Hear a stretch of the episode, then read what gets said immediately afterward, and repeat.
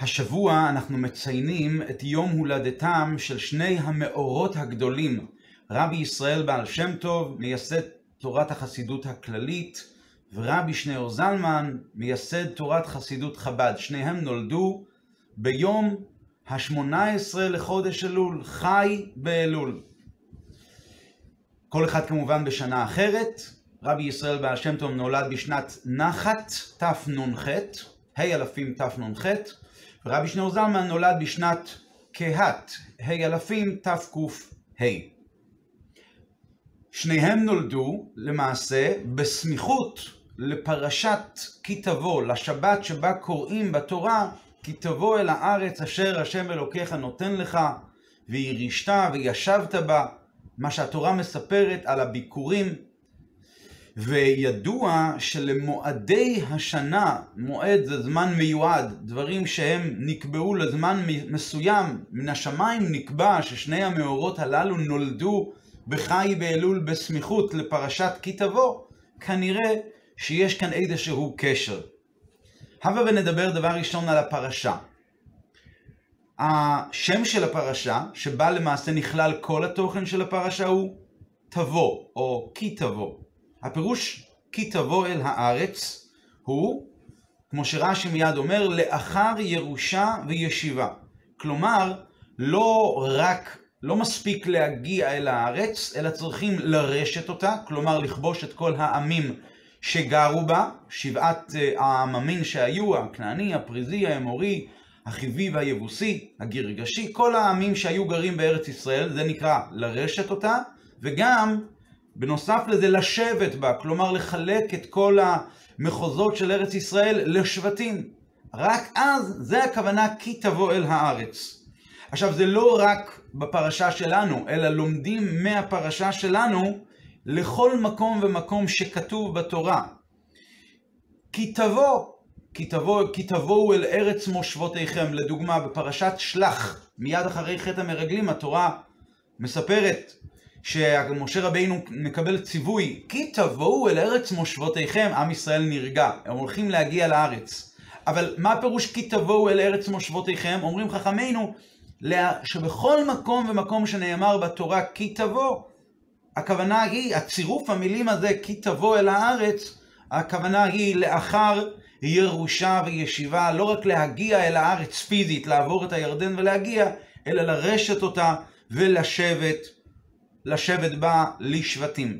טוב, מאיפה המקור? המקור הוא מהפרשה שלנו. התורה פירטה שבמקום, למשל אצלנו בפרשה כתוב, כי תבוא אל הארץ אשר השם אלוקיך נותן לך וירישת וישבת בה, שמזה לומדים לכל שאר המקומות, שסוג של בניין אב, התורה מגלה במקום אחד, שבכל מקום ומקום שהמינוח כי תבוא מופיע, אזי הכוונה היא צמד המילים האלה אומר לבוא ולרשת ולשבת בארץ. טוב, אבל אחרי, אחרי שכבר אנחנו יודעים את זה, אחרי שאנחנו יודעים שבכל מקום כי תבוא פירושו לרשת ולשבת, סימן שהמילה עצמה כי תבוא, תבוא הכוונה הוא, הכוונה היא לאחר שאתה יורש את הארץ ויושב בה. אגב, הביטוי אה, ירושה וישיבה לא הכוונה לאדם יחיד, אם אדם יחיד ירש כבר את החלק שלו וכבר יושב בחלק שלו, זה לא מספיק כדי להביא את הביקורים. חובת הביקורים לא חלה אלא אחרי שכבשו וחילקו את כל ארץ ישראל, וכולם ירשו וישבו. שזה קרה אחרי 14 שנה שכבשו וחילקו את הארץ. אז זאת אומרת, המילים וירישת וישבת בה, לא הכוונה ליחיד, אלא הכוונה היא לכולם. וכל זה אמור להיכלל בתוך המילה כי תבוא, המילה תבוא. למה? למה באמת במילה תבוא מודגש שיורשים את הארץ ויושבים בה? מסתבר שלבוא, לבוא על אמת, פירושו להיכנס לגמרי. חכמינו אומרים ביאה במקצת לא שמע ביאה. למשל, כשבן אדם נכנס למקדש, אז הוא צריך להיכנס כולו, או למשל בן אדם שנכנס לטבילה, לטבול במקווה, לטהרה, הוא צריך להיטהר על ידי שהוא בא פנימה, הוא בא אה, הובא בשרו במים והובא בשרו במים, הכוונה היא שכל כולו יבוא לתוך המים. ואם אפילו שערה אחת הייתה מחוץ למים, האיש לא טהור. זאת אומרת שביאה בשלימות להיכנס בצורה מושלמת זה רק על ידי שנכנסים לגמרי. לכן באמת כשאומרים כי תבואו אל הארץ או כי תבוא אל הארץ, הכוונה היא אחרי שירשו את הארץ וישבו, ויושבים בה, כי זוהי הכניסה המושלמת לארץ ישראל, ממש באופן של התיישבות. ועד שלא כל יהודי ויהודי יושב, גם הפרטי היחיד, היהודי הפרטי היחיד שכבר כן יושב, זה משהו קצת פגום בישיבה שלו. עדיין הוא לא, הישיבה של, הישיבה של האינדיבידואל עדיין לא מושלמת עד שלא כל עם ישראל כקולקטיב אחד גדול, כולם יושבים, כל אחד בחלקו. עכשיו, זה מיד מביא אותנו להבנה ברעיון של חי באלול, שני המאורות הגדולים שנולדו בשבוע הזה של פרשת כי תבוא. החידוש שהתחדש על ידי תורת החסידות, על ידי הבעל שם טוב והאדמו"ר הזקן, שני מאורי החסידות, החידוש הוא שעל ידי, על ידי הפרשנות שלהם, על ידי הלימוד שלהם, על ידי העבודה, העבודה שהם גילו, על ידי זה המצוות שיהודי מבצע. התורה שהיהודי לומד, זה הופך להיות באופן של תבוא, הוא מגיע והוא שקוע לגמרי בעניין, מבלי שנשאר אפילו איזושהי פינה אחת קצרה, קטנה, בתוך האדם, שהיא לא חדורה בתורה ובמצוות, כמו שנראה מיד בהמשך. וכמו שאמרנו שתבוא פירושו של דבר, תבוא, וגם הפרטים, וירשת וישבת בה, אנחנו נצטרך למצוא גם בחי באלול את שני העניינים האלה. דבר ראשון יש את התבוא, בצורה כללית, ואחרי זה יש את ה"וירשת וישבת בה", הפרטים, איך שזה מתבצע, ורק אז זה נחשב כי תבוא על אמת. זה גם מתאים לשני העניינים שאירעו בחי באלול. יום הולדתו של הבעל שם טוב זה המשהו הכללי יותר, כי תבואו, עם ישראל כביכול נכנס לתורת החסידות, הבעל שם טוב חידש את תורת החסידות הכללית, ויום הולדתו של האדמו"ר הזקן, מייסד תורת חסידות חב"ד, זה ה"וירישת וישבת בה", שזה הפרטים. זה מזכיר פתגם שאמר אותו הרבי מלובביץ' הקודם, הרבי הרייץ, הוא אמר שהבעל שם טוב הראה איך צריך לעבוד את השם. והבעל שם והאדמו"ר הזקן הראה איך אפשר לעבוד את השם. זאת אומרת, איך מבצעים את זה בפועל. הבעל שם טוב הראה איך צריך באופן כללי, שזה התבוא באופן כללי, כי תבוא אל הארץ. אחרי זה אבל יש את הפרטים, איך עושים את זה בפועל על ידי שיורשים אותה ויושבים בה, ואז באמת הגענו בצורה מושלמת, כמו שנסביר מיד בהמשך. אבל כדי להבין את זה, אנחנו צריכים קצת להתעמק ברעיונות, מה ב, ברעיונות של החסידות, מה באמת גילתה תורת החסידות, מה היא למעשה, מה היא עשתה. למעשה, אנחנו יודעים שהקדוש ברוך הוא מאז תחילת הבריאה כבר ייעד לבריאה את התכלית שלה. ורוח אלוקים מרחפת על פני המים, זה רוחו של משיח. שכל המטרה הזו שנברא העולם הזה הגשמי עם כל הברואים שבו, זה כדי להגיע למטרה והתכלית שהיא הזמן שבו יתגלה, אה, תתגלה האלוקות בצורה הכי מופלאה שבה, שזה יהיה בביאת המשיח, שזה יהיה נעלה עוד יותר מאשר בתחילת הבריאה, עוד לפני כמה שהיה אלוקות בצורה גלויה לפני חטא עץ הדעת, לעתיד לבוא זה יהיה בצורה אדירה.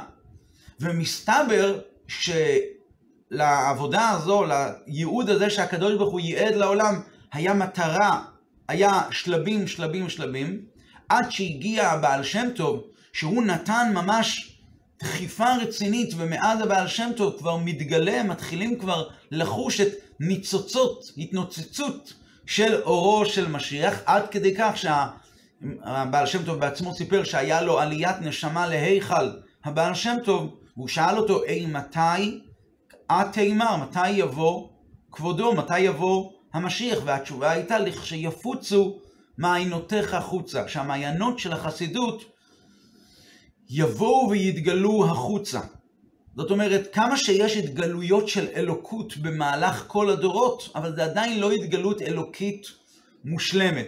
וההתגלות האלוקית האדירה שתהיה לעתיד לבוא, ההכנה לזה והטייסט, הטעימה של זה, היא על ידי לימוד תורת החסידות. ולכן כשאנחנו מתכוננים, כמו שבפשטות מתכוננים לדבר, אז בהכנה לדבר יש את המעין של הדבר, יש את הטעימה של הדבר, אז החסידות שהיא מביאה בסופו של דבר, היא תביא לגילויים האדירים, לעוצמה האדירה של האלוקות שתתגלה בביאת המשיח, כנראה שבה טמון גם כן עוצמות כאלה, ולכן היא היא בכוחה להביא לגילוי הזה. בשפת הקבלה זה נקרא בטרמינולוגיה הזאת, חיצוניות עתיק ופנימיות עתיק. עתיק פירושו עתיק יומין, הדרגה האלוקית שנקראת בשם עתיק, כלומר הפנימיות של הכתר, רצונו האמיתי, התענוג האמיתי של הקדוש ברוך הוא, יש את החיצוניות הרצון, חיצוניות, פנימיות עתיק מול חיצוניות עתיק. אז זאת אומרת, הגילוי האלוקי שיהיה לעתיד לבוא, הוא יהיה מהדרגה שנקראת בשם פנימיות עתיק, כנראה שגם בלימוד תורת החסידות ובהפצה של תורת החסידות יש כבר את המעין של הפנימיות של האלוקות שנקראת בשם פנימיות עתיק. מה באמת ההבדל? אולי ניצמד למילים פנימיות וחיצוניות. ההבדל בין פנימיות וחיצוניות באדם, שפנימיות הוא כלפי, כפי שהאדם כלפי עצמו, וחיצוניות היא כפי שהאדם הוא כלפי חוץ, כלפי הזולת. עכשיו, איך זה משפיע על העבודה של הבן אדם? כשבן אדם מבצע פעולה רק למען הזולת, או, למה, או רק בחיצוניות, אז הוא בעצמו לא נמצא שם בצורה מלאה.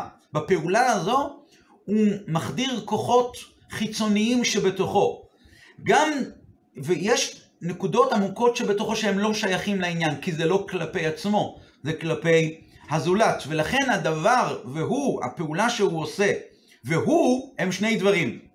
אבל כשבן אדם מבצע פעולה בפנימיותו, אז הוא כל כולו שקוע בפעולה, ומכיוון שמצד הפנימיות שלו, אז הוא, הוא נמצא שם, אז הוא וה, והפעולה שהוא עושה הופכים להיות למציאות אחת, למקשה אחת.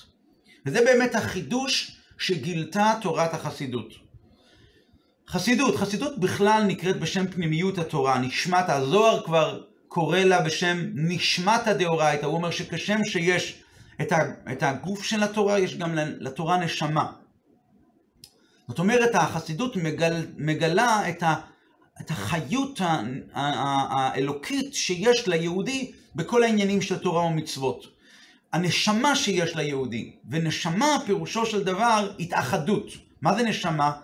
נשמה היא לא, אה, היא לא נמצאת כאורחת בתוך הגוף, אלא הנשמה נמצאת בגוף בצורה שהיא חודרת לכל פרט ופרט בגוף. בכל המאה ועשרים שנה, והיו ימיו מאה ועשרים שנה, הנשמה נמצאת בתוך הגוף והופכת את כל חלקיק וחלקיק בגוף לחלק חי.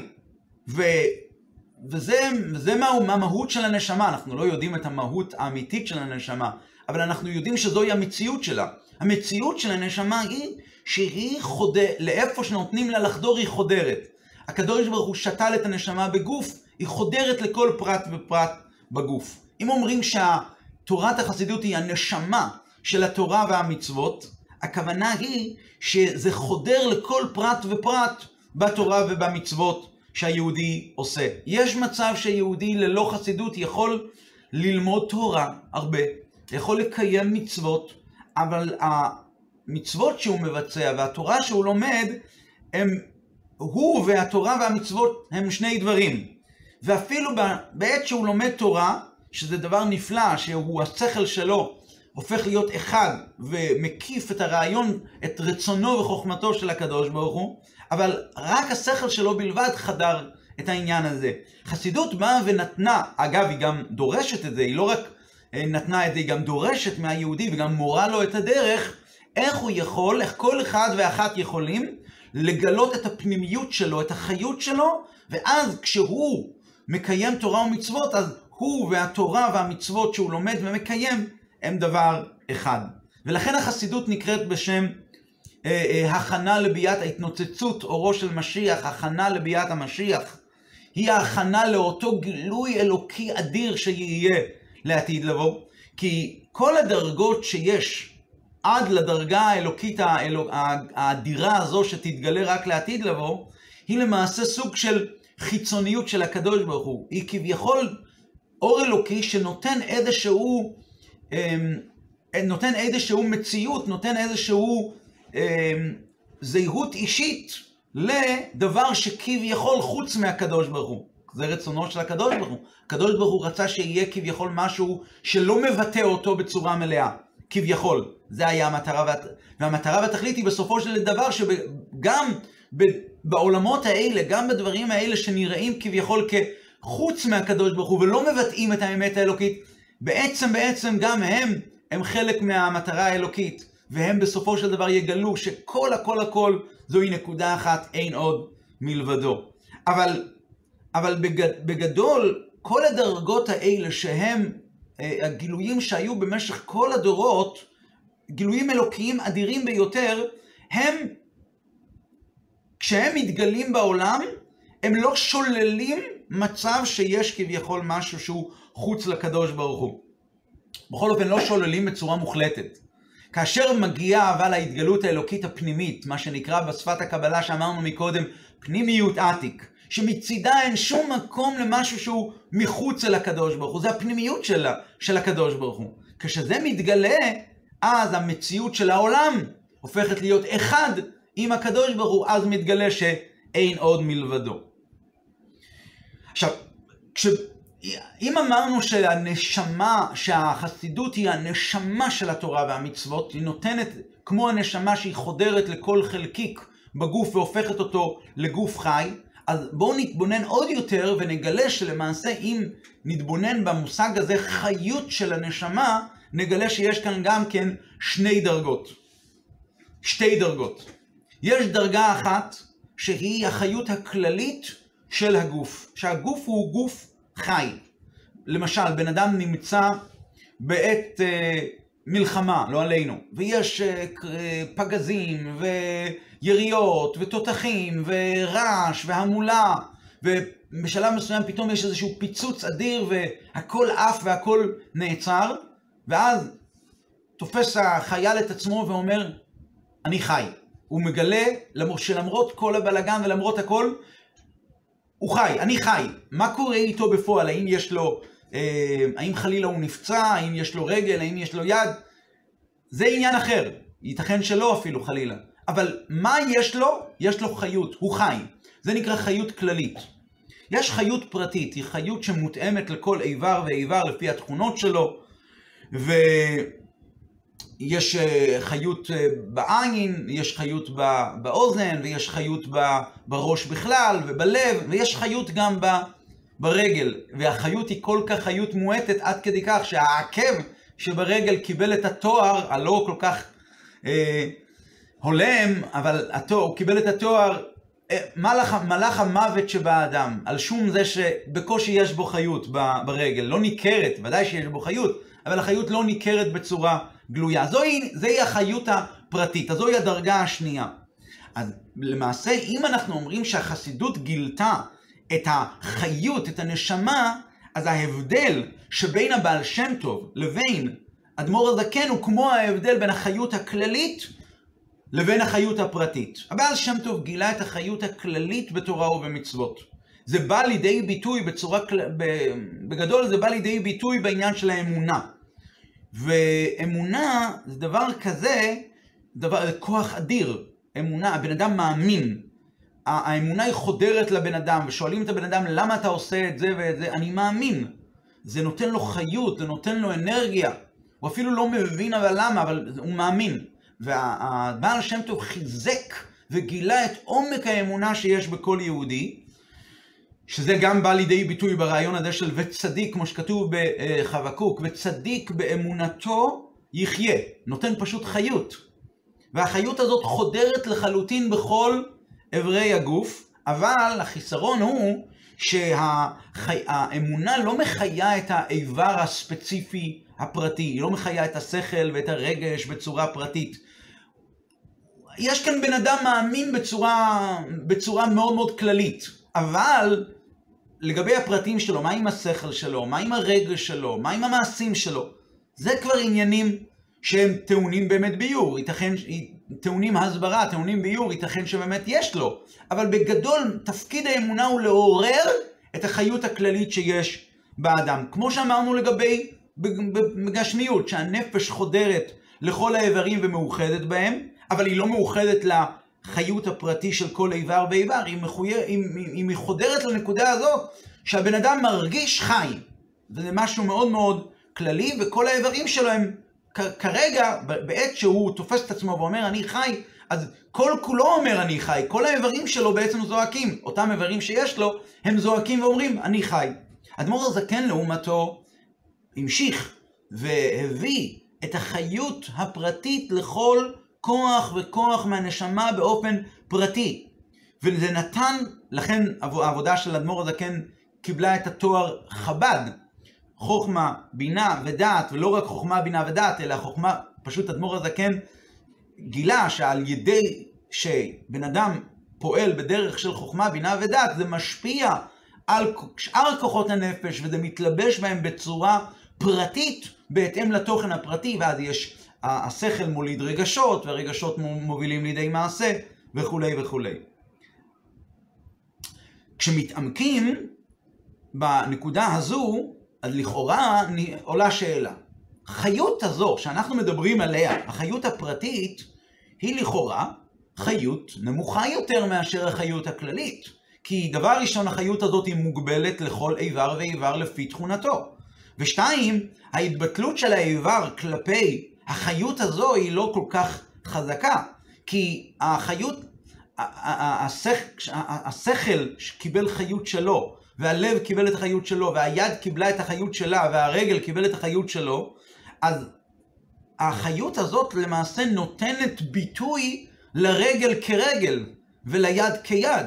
אז נותן לו ביטוי להתבטא כמשהו אישי. אז אין כאן כל כך את ההתבטלות כלפי החיות. אז לכאורה יש כאן סוג של ירידה. האם, האם, אנחנו, האם זה באמת נכון? האם החיות הפרטית הזו שעליה אנחנו מדברים כעת, שהיא המקבילה לתורת חסידות חב"ד, האם יש בה לכאורה סוג של ירידה?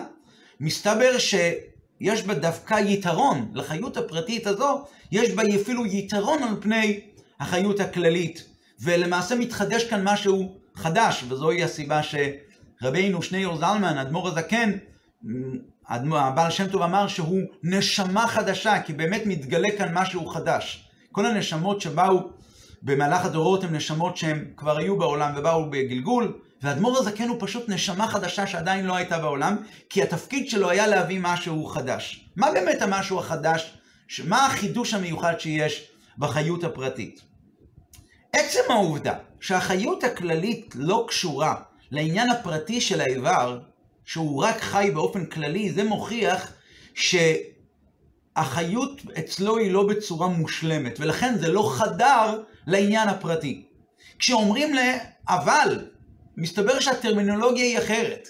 כשאומרים על החיות הפרטית שהיא חדרה לאיבר הפרטי כפי שהוא, אז למעשה זה, זוהי למעשה הכניסה המושלמת, החיות המושלמת בצורה כל כך, הנה, יש כאן חיות, והחיות כל כך חזקה, כל כך אנרגטית, עד כדי כך שהיא יורדת לאיבר הפרטי, ונותנת לו חיות, ונכנסת בו, בפנימיות, וחודרת בו, ועד כדי נותנת לו את החיות, והוא מרגיש, אני חי מצידו. זה למעשה, אה, אה, בהבנה, בהבנה הזו אנחנו נבין גם כן לגבי תורת חסידות חב"ד, שדווקא על ידי שאדמו"ר הזקן הביא את החיות האדירה הזו של החסידות של הבעל שם טוב, הביאו אותה אל, הכ... אל הכוחות הפרטיים של האדם, אל השכל ואל הרגש, וכל כוח וכוח לפי התכונות האישיות שלו, אז הוא למעשה מביא שלימות בתורת הבעל שם טוב, שהקיפה למה שהחיות הזאת חדרה עוד יותר לעומק ועוד יותר לעומק. וזה הקשר בין חי באלול לשבת פרשת כי תבוא ולשבוע של פרשת כי תבוא, שכמו שאמרנו, שניהם נולדו ביום הזה וזה לא סתם, ושניהם נולדו בשבוע הזה שבו לומדים פרשת כי תבוא במשך כל הדורות וזה לא סתם. החיות הכללית של תורת החסידות היא רמוזה במילה תבוא, שכמו שאמרנו בתחילת השיחה, תבוא פירושו, אתה תהיה שקוע לגמרי, תבוא כולך, ביאה במקצת לא שמע ביאה, צריך להיכנס לגמרי, כמו הטבילה במקווה, שהבן אדם צריך להיטהר על ידי שאפילו שערה אחת לא תצא. וזוהי למעשה החיות שנגרמה על ידי אה, אה, תורת החסידות. היא נתנה לבן אדם חיות כל כך חזקה בעבודת התורה ומצוות, בשמחה שלו וכולי וכולי. אבל לאחר מכן צריך להוריד את זה אל הכוחות הפרטיים. זה נקרא וירישת וישבת בה, לקחת את החיות הכללית הזו של החסידות ולהוריד אותה בהתיישבות אל כל פרטי כוחות הנפש, וזה באמצעות תורת חסידות חב"ד. שיהיה לכולנו שבוע טוב, שבת שלום וכתיבה וחתימה טובה לשנה טובה ומתוקה.